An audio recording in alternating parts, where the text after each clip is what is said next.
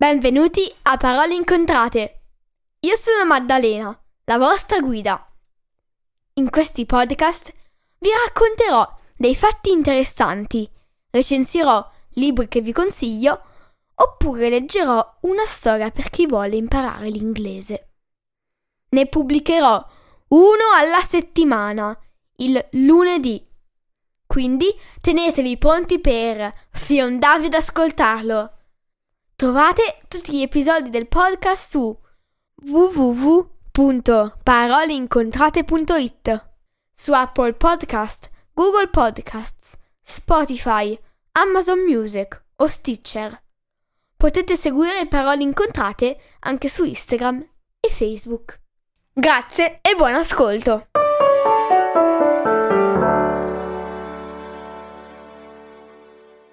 Oggi leggerò una storia di Gianni Rodari, chiamata La fuga di Pulcinella. Questo episodio è un episodio speciale di carnevale. Buon carnevale a tutti e buon ascolto!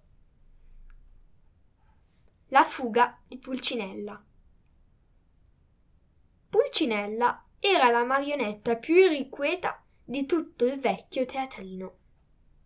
Aveva sempre da protestare o perché all'ora della recita avrebbe preferito andare a spasso, o perché il burattinaio gli assegnava una parte buffa, mentre lui avrebbe preferito una parte dammatica. Un giorno o l'altro, egli confidava all'arlecchino, taglio la corda. E così fece, ma non fu di giorno.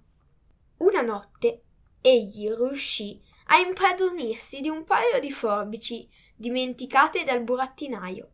Tagliò uno dopo l'altro i fili che gli legavano la testa, le mani e i piedi e propose all'Arlecchino Vieni con me.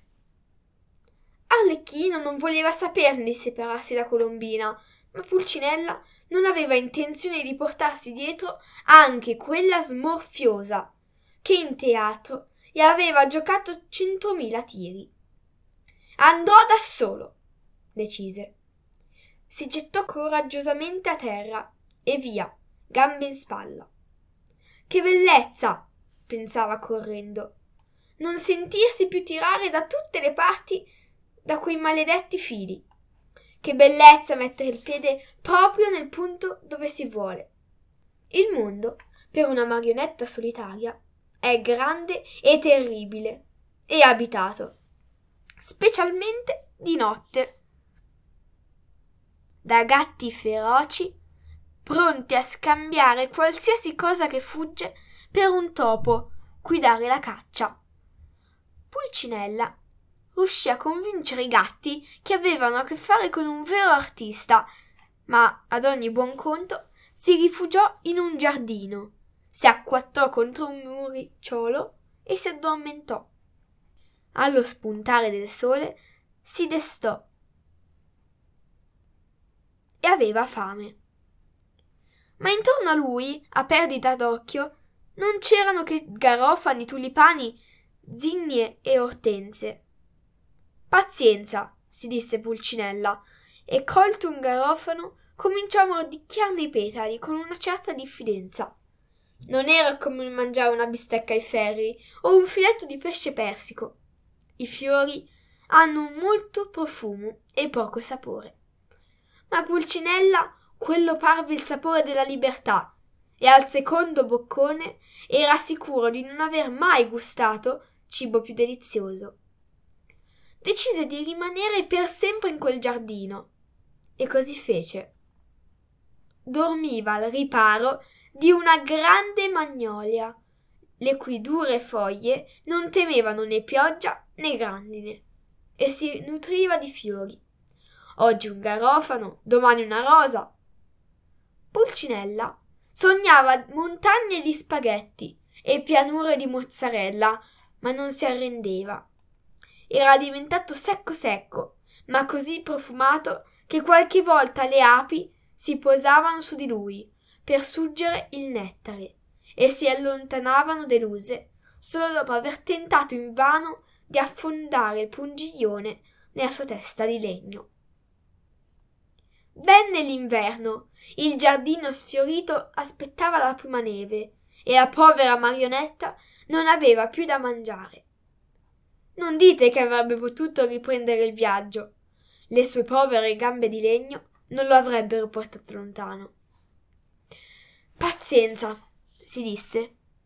Morirò qui. Non è un brutto posto per morire.